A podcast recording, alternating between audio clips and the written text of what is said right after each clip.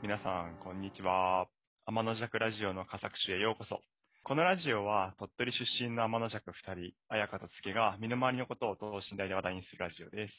で二人ともするなって言われたら危険でもしてみたくなってしまうとこ同じなんですけど、性格とか考え方がもはや反反対レベルに違う二人になっております。でこのラジオでは、え全体とかなんか社会のことを、まあ、マクロな視点で語ろうとするんじゃなくて、もう少しなんか自分のこととか身近なこととか、まあ、弱さ恥ずかしい部分とかも含めて、そういうところから話していけるといいかなと思っております。それがポリシーでやっております。よろしくお願いします。よろしくお願いします。はい、ということでね、今日はちょっと僕が持ってきたテーマでございます。今ね、僕あの、一応千葉県に住んでいて、千葉県とはいえですね、あの、都会部分なんですよ。まあ、ともはや東京みたいな感じでね。そう、千葉広い。千葉広いからね広いからね。確かに南と北ではだいぶ風土が違うっていうのを聞いたことあるから。そうそうそう。はいはい。千葉県は広くございますので、あのまあ、都会に住んでいて、まあ、東京に上京してからもう何、あの、5年、6年ぐらい経ってるのかなだからまあ、都会暮らしはまあちょっと長いわけなんですけど、いやちょっと、その、と鳥取から出てきて、東京に出てきて、気づいたのが、窓開けて家で過ごす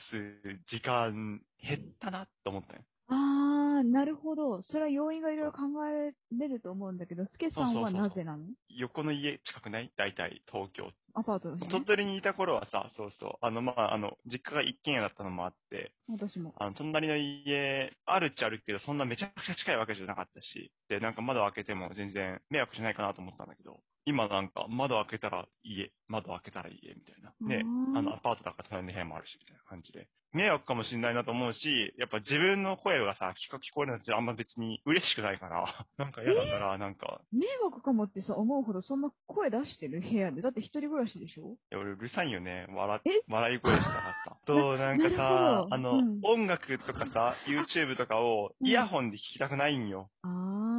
なんでかわからんけど、イヤホンで聞きたくなくて、あの、音量ね、結構ガンガン流すの耳悪いから、大きめの音量で流すに。逆だと思う。あの、思うに、ん音音量でかく流すから耳悪くなるんじゃないの、うん、わかんない。そうかも。で、あと僕ね、電話の話ぐらいもでかいんよ。ズームも人が リアルで対面してて、2メートル先ぐらいにいる人に届かせるような声ぐらいで話しちゃうから、今もそうなんだけど。結構ね、圧がある声になっちゃうんだよね。演劇やったのもあるし。だからまあ、で熱入ってくるよね、喋ってると。そうなんで、よ。イヤホンしててで余計に、さ、その空間にいるから、周りの音聞こえてないから、その世界入ってるしそうなん。よ。そうなんよ。もうそれでさ、結構最初の頃は気にしなかった。言うて大丈夫やろと思って、あんまり気にせずに窓開けたりとかして過ごしてたんだけど、不意にさ、道路から子供がさ、ねえねえみたいな声とかで聞こえてくるわけよ。で、聞こえてくるってことはよ、僕の声も聞こえてんじゃん、多分。それで、まあ自覚して、うわ、俺声聞こえてんねや、と思って。で、そっから気にし始めたって経緯があるの。私はまだ東京で一人暮らしし始めて、1ヶ月がちょっと経ち過ぎたぐらいだから、そこまでなんかたくさん分析はできていないけど、ただ、主に日中だと、ほぼ私のところ学生っていうよりはもう本当に働いてる単身の人とかが多分多く住んでるところだから、あの日中は会社に行かれているのか、仕事をパソコン上でされているのかちょっと全く不明なんだけど、会ったことないから、ただ静かなんだよね。で、ただ、聞こえてくるとすれば、近くの声が、まあ確かに近所の子供の声は日中聞こえます。ただ夜はね、寝てるから聞こえないし、日中は隣か上か下かわかんないけど、電話で誰かと話してるんだろうなっていうのは聞こえてくることはあるけど、それはでもとてつもないほど、なんか迷惑って訴えたいほど大きい声ではないから、許容範囲だから、そのままなんか内容もそこまで入ってくるほど聞こえてないから流してるし、だからそれもあって、私も流しているから、私も多少の声は日中、あの聞こえても大丈夫だろうってことで、まあそれはお互い様だろうっていう、まあまあね合意があるわけじゃないけど、そういうふうに流しているから、まだそんなに気にしたことないな。ただ気にするとすれば私は大気汚染とかのあの空気の問題かもしれない。音音量がどうこうっていうよりは、どうしても。道の通りから、通りのまずそもそも車の通ってる台数がもう鳥取とは全然違います。全然違うもんね。で、プラス、それは排気ガスがどうこうっていうのは分かって、分かってたから、大通りに面する部屋は借りないって決めてたから、大通りには面していないんだけれども、大通りの次の中華の、なんか小通りみたいなのまではいかなくて、中華の通り、なんか一、片側一車線ずつだから2車線か。の道が目の前じゃなくてい横にある感じなんだけど、ああのそこから排気ガスとかいろいろなもんが入ってくるかもしれないなっていうのを思ったりあ、する。なるほどね。からあ窓を開ける頻度は確かにそうだな。まあ今は冬に近づいてるから減ってるっていうのもあると思うけど、うん夏になってみないとわかんないけど、そこまで意識はしてないの。どっちかっていうと私は意識するのは音量よりも空気だわ。そうなんだ。でも確かにさ、空気さ、東京で暮らしてると忘れるけどさ、鳥取帰るたびやっぱ思うけど、鳥取の空気綺麗だよね。綺麗。本だいぶ当に綺麗。違うよね、本当にね。うん、それは思う。めっちゃ思うわ本当に、この1ヶ月確かに。え、じゃあさ、洗濯物とかも外では干さん？そうそう、あれで、晴れてる日は、うん、外にあー干干してる。ただ、私は、うんうんあの、言うて、一応女なので、防犯上、下着とかは干さなくて、うだよね。ここにあるんだけど、ここっちのうんうんうん家家の中に物干し座を別で買って干してるようにしてるけど、はいはいタオルとかは別に外に全然干してる。なるほどね。いや、なんかさ、実際さ、でもさ、あの、街歩いてて散歩したりとかしてて、家の中から窓開いてて、家の中から物音とかテレビの音が聞こえるみたいな家、少なくない？東京。ああ、それはある。い 鳥取とかだと、全然もう、そう。音量とかを大の音量で音楽聴いてて、めっちゃ演歌流れてるじゃん、この家みたいなのは普通に ある。火曜サスペンスのさ、えーれーみたいなのがさ、散歩してると聞こえてくるみたいなのあるよね。そうそうそうそう、あるけど、あ、言われてみれば確かにそういうテレビの音量がめちゃくちゃ外まで聞こえてくるとかはないね、東京。そうなんよ。で、たまたまね、今ね、この半年ぐらい前に引っ越してきたんだけど、うんたまたま、まあちょっと田舎の方なんよ。東京ね、あの前住んだとこよりは。前、東京で住んだ頃よりは、今、千葉でね、ところが田舎の方で、よくあの、通るところのお家が、めっちゃ窓開けてテレビつけるお家で、もうすごい聞こえてくるよね。で、なんか懐かしいなと思ったよ、その感覚が。うわ、ああったわと思って、鳥取で。そうだね。結構東京に慣れたなと思ったんだけど、うわ、めっちゃ聞こえるじゃんと思って、懐かしいと同時にちょっと恥ずかしかったよね。なんか、向こう側の気持ちになって。今、なんで、ななんだっけな、なんか、報道ステーションだみたいな。なんか、わかるわけよ、テレビの内容が。見てる内容バレちゃうしね、あ、そうそうそう見てるんだ、このうちとかさ。そうそうそう。でさ、なんかさ、通行人にさ、そうやってさ、うわ、何見てるって思われんの、ちょっと恥ずかしいなと思っちゃって、自それで分。のお家とか自分の思想の一部がバレるよね。そうそうそうそう、趣味みたいなのね、ちょっとバレちゃうみたいなのがあるから、はいはい。いや、バレるのちょっと嫌だなと思って、それで自分の声がまだ漏れるのはさ、まだなんかいいんだけど、見てるあの YouTube とか、あとはなんか音楽とか、聴いてる音楽とかが漏れるのがすごい抵抗感が生まれてしまってで、なんか窓を開けて、なんだろう、過ごすとかっていうのが、引っ越してきて、あの、ちょっと田舎になって空気きれいになったから比較的、やりたいし、涼しい風とか入れたいけど、ちょっとやりやりにくいんだよね、今ね。っていう気持ちがあるっていう、あの、お話です。東京の23区内より田舎に引っ越してきたけれども、窓を開けて普通に自分が聞きたい音量で聞けるほどを田舎ではないってこと？まあ僕の認識だとそう。どうなんだろうね。隣が畑みたいな、隣一面畑ですみたいな感じだったら一番良かったけど、あ、でも、その、うんその場合でも、隣がアパートだったら躊躇するよ。あ隣アパートっていうか、アパートに住んでて、普通に隣に部屋があるんだったら躊躇するいくら単語がまあ横でも。そりゃそうだ。だから一軒家じゃないとそれはできないと思う。その田舎だろうが。いや、買うか。そうね、シェアハウスとかでも結局、一応他人と暮らすことになるかまあらね、うるさい人はうるさいと思うだろうし、まあ、うるさいって気になる人はそもそもシェアハウスに住まないと思うんだけど、確かに。やっぱ一軒家買って北海道の何もない畑のど真ん中に家建てるぐらいしないと気にならない生活できますよね。もういいんじゃん、鳥取に戻れば、じゃあ。前提さ、窓開けて過ごしたくない？俺結構窓開けて過ごしたいんだけど。夏はそこらまだ辺どうな過ごしたい。いや、ただ、あそれはうん都会か田舎にもよる。私はどうしても排気ガスが気になってくるから、呼吸器官にはもう排気ガス器官に悪そうだなって、あのガス。だって、電気自動車ばっかり走ってるわけじゃないしさ、むしろ電気自動車さ、一日に一台を見ないから、まだ全然普及してなくて、ガソリン使って走ってるあの車のガスが、とか考えてしまうから私はその実家は大通りも全く面していなくって、同じ田舎でもその大通りに面しているか面していないかでも若干変わってくると思うんだけど、気持ちが。私の場合は特にまず第一田舎です。で、プラス、もう私が住んでた家の前の道路っていうのは、本当にそこの住民しか使わないような道路だし、で住民も散歩するか、車はもう本当に1時間に1台か2台通ればいいかな、みたいな感じのところだったから、余計その排気ガスは別に呼吸器科が悪いですとか、持病を持ってますってわけじゃないけど、どうしてもそういう環境から東京の23区内に出てきたっていうことで、余計気になってしまってると思う、人よりは。あーそうだよね。うちも、前住んでた家が、あの、隣が川やったんよ。で、土手で、そこのね、目の前も全然川本当に車通らんし、それはね、通れないから、川、ふ船、船、船しか通れないあ、から。あのね、川の手前に道路はあるんだけど、まあまあ、そうそう。おうち、道路、川やってんよ。で、細い道路ね。あそうそう、細い道路で、あの、そこも全然本当に人通らない、車通んないみたいな感じのところで、なんだろうな、夏とかにさ、そこの家の窓を開け、開け放して、アイス食ったりするの超楽しかったわけ。そういう生活が。だから、その、個人的にやっぱさ、夏とか特にさ、窓開けて過ごしたいやん。その、クーラーつけて、うんなんか、空気よどんだ状態でちょっとね、過ごすの。まあ、快適っちゃ快適だけど、温度的うには。ん。もう健康に悪そうだしね、体に。そう、夏の風をさ、家にいながら感じたいみたいなところあんだけど、まあそう、飽きられないなと思ったっていう話をね。ああ、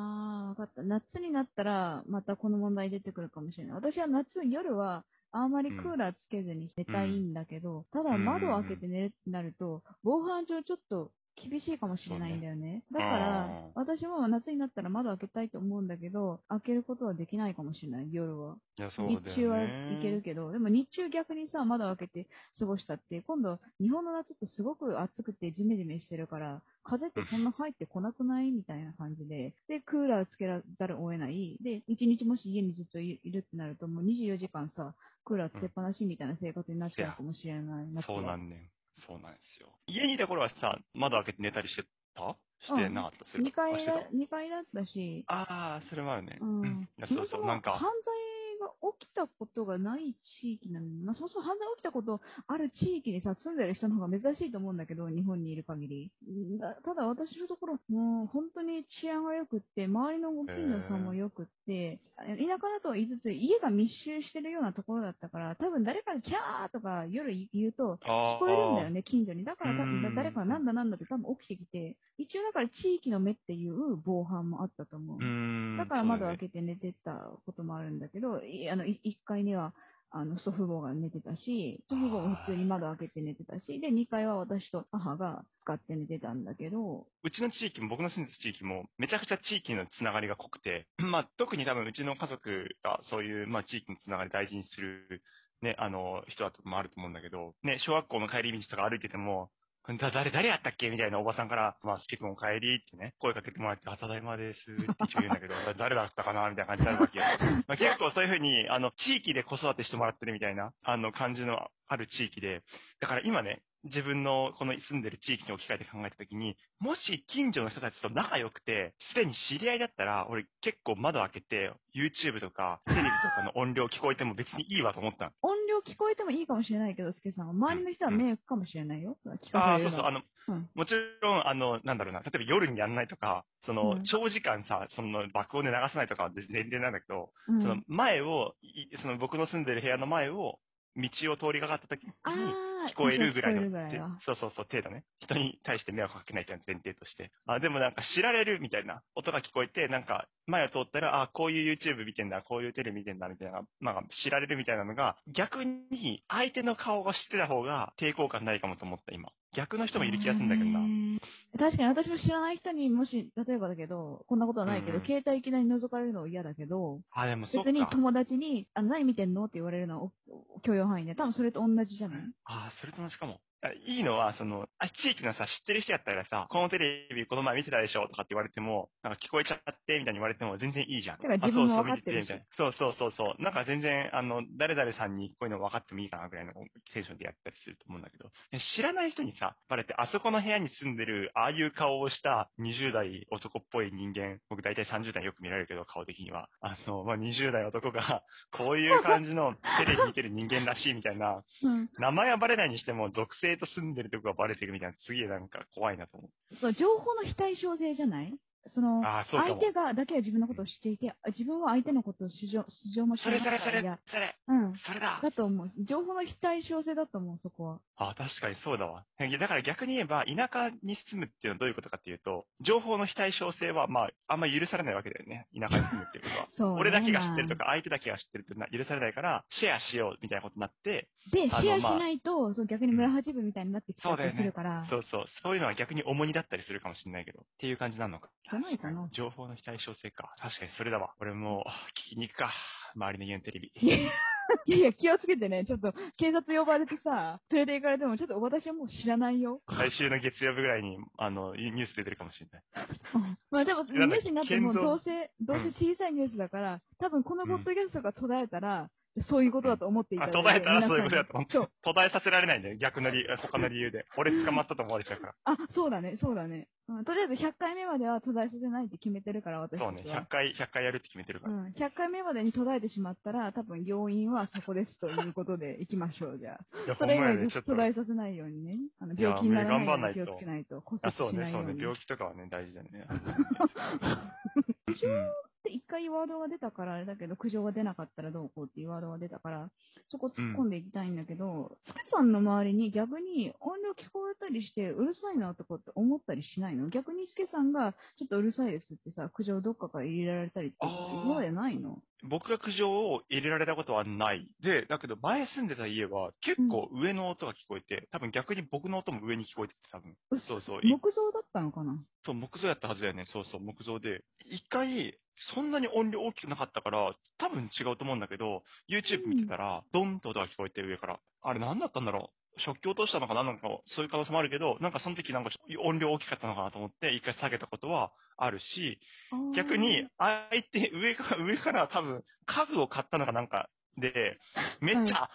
ドンドンドンドンドンって、なんか日 DIY 曜朝10してんだね。時、そうそう、に DIY しだして、で、まあ、多朝10分時、だったら。うん。1、2回クソでかい音で叩かれて、で、ちょっとやんで、で多分さすがにダメだと思ったのか、やんだ後に、多分毛布かなんか挟んだんだろうな。なんか、音が減ったんよ。ちゃんと気遣ってくださる方だったんだ。そうそう、気遣ってくださる方やったけど、あまりに、うんトンカチ長いのと、それでもでかくて、音が。すごい、大掛かりな DIY、DIY だったんだ、アパーそうそう。結構でかかった。で、さすがにでかかったし、僕もうちょっと寝た寝てたかったな、から、だいぶ聞こえてますよって意味で、や屋根をゴンゴンって、ちょっとね、かあの天井をゴンゴンってやって、お伝えしたことは ございますあ。あ、それゴンゴンってした後、とその後なんかうんトラブルなかった、向こうからうっせえよめみたいなやんだ。言われる。やんだ。ああ、やんだよかったよかっなかったですた。はい。そういう人でよかったね。そう、いや、本当にね。事件とかあるからね、本当になんか、殺されかねない、あの、殺人事件に発展しかねないから、まあ恨みね、うんなっちゃったらね。いやー今んとこ大丈夫そ上がちょっとね、なんか、最初の1ヶ月ぐらいうるさ、様子見ようと思って、最初の2週間ぐらい、あ、ちょっとうるさいかな。って、なんか足音とかがさ、どんどんどんどんって、あの、うんうん。うん RC 構造のはずなのに、足音結構、これ足音なのかなと思いつつ、ちょっとうるさいかなと思って、2週間ぐらい我慢して、うん。さまだ、あの、来てすぐだったし、私の勘違いかもしれないから。でうん、ただもう2週間ぐらい待って、トータルでだから1ヶ月ぐらい待って、あんまりやまないから、本人に言うと、やっぱりあの、殺人事件とか怖いから、管理会社に行って、一回注意をしてもらったことある。ただ一回目の注意は、あの、はがきを入れるようにして、で、誰が言ってるかも多分わからない。いこういう苦情っていうか、こういう通達みたいなのが来てるけど、あなたじゃないですか？みたいなはがきを多分、あの、入れてもらったんだと思う。でもその中身を見てないから詳細はわかうんないけど。んうん。で、誰が通報したかって、誰が言ったかもわかんないようになってて、ただ、その管理会社から、じゃあ、はがき入れときますねって、メールで連絡来たときに、もしそれでもやまなかったら、もう一回教えてくださいって、あの、言ってくださってたから、うん管理会社が。だから、一週間ぐらい様子見たけど、あんまり変わ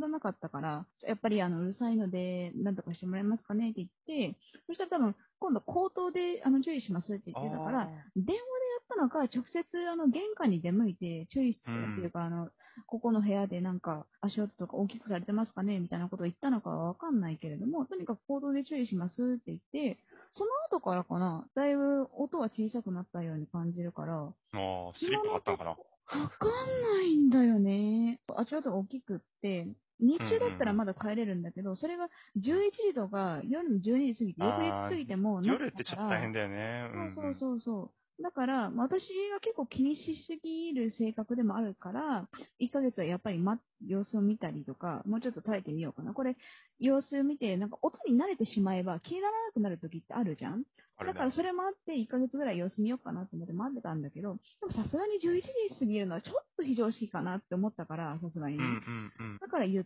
て、言うときに、もしスリッパとか何もされてないのであれば、カーペットを敷くか、スリッパを買っていただくか、あの、歩き方を工夫していただけるように頼んでい、い頼んでいただけませんかっていうのをもうメールの文に書いて出した。管理会社に。偉いね。うんいや、めっちゃ偉いわ。なんか、そこまで選択肢を、いや、だって私のライフラインに関わるから。まあまあそう、だってここ、私の生活空間ここだし、私テレワークだから仕事するのここだし、そうかそうか。ここは私が一番安らげないといけない場所だから、そこはやっぱり徹底していただきたいよねっていうのは。幼時代のナレッジが生きてるね。そう。ちょっとさ、ちょっと抽象化するけどさ、都会と田舎、まあそんな二分できるもんじゃないけど、おご近所付き合い近所の人たちとどういう、えっと、関係を取り持つかみたいなって全然違うなと思ったなと思ってて、うん。逆にでも都会はさ、その例えばそのテレビの音が流れてても聞かないようにするとか、なんだろうな、お互いに、お互いのことを知られないようにするみたいなのが多分前提としてあるじゃん。ああの、踏み入らないみたいな、踏み込まれないし踏み入らないみたいな。なんかそういうのがある気がしてて、うん。そう、なんか踏み入らない、踏み込まれないみたいなのがあって、で、なんだけど、そう、それで難しいのはさ、相手の足音が自然と、相手は全然意図しないんだけど、僕の生活に踏み入ってきたみたいな、ちょっとうるせえみたいな、あの、ことがあった時に、どういうふうにコミュニケーション取るかって、が難しい、あ難しいの、ねよ。なって思うよね。確かにそうだね。普段から関係がないのに、いき、そうだね、そうだ、普段から関係がないのに、いきなり文句を言いに行ったり、いきなり批評するっていうのは、結構ハードルが高いんだと思う。確かにね。ねいきなり褒めるのも、そういうケースはないけど、いきなり褒めるのもなんか違うし、そりゃそうだ。うん。怖いよね。いきなり褒め出した。うんピンポン。あなたはなんか声が美しいです、みたいな。言ったらさ、いや、ちょっとそれ逆に警察、警察で呼ばれるから逆に褒めたりしてもさ、そう、怖いだからやっぱりその距離感は難しいよね。そうなの、やっぱり、ちょっと、でも言わ、相手に言わなきゃいけないな、みたいな時に、これはなんかひ批判っていうよりかは、都会ってこういう人間関係なんだなと思ったのは、誰かを介して言うとか、その、き権、権力をも、権威を持った、その、だから管理会社とか、言う立場にある人って他にいるから、言う立場にある人を介して言ってもらうっていうのは、都会的な人間関係だなってすごい思ったわ。うん政治って感じするな。自分が窓を開けたくない理由がよく分かった。その情報の非対称性みたいなところで。知られるのが嫌だからね。うん。そうそう。うん、あんまあと、め、め、迷惑も、あの、気、気をつけてください。多分、施設の場合は大丈夫だと思うけど、たまにね、本当にこの人日本生まれで日本育ちかって思うほど、あの、一人の気遣いが欠けてる人種がいらっしゃるから、たまにね。そうだね。じゃあまあ、ということでね、なんか、まあそんな二分できるような話じゃないけど、その違いっていうのは面白いなと思ったと同時に、自分がどういうね、なんか生活をしていきたいかっていうのは、まあこれから生活をしていく人間としては気にしつつ選択をしていきたいなとは思いましたね。僕は結構人に踏み入られないの意外と好きだなってやっぱ東京に住んで思ったから、はい、ということで、あの、終わりがあるようなないようなお話でございましたが、はあの、本日のラジオは以上となります。い。はい。どうもありがとうございました。また来週もぜひよろしくお願いします。はい。ぜひお願いします。では、さようなら。さよなら。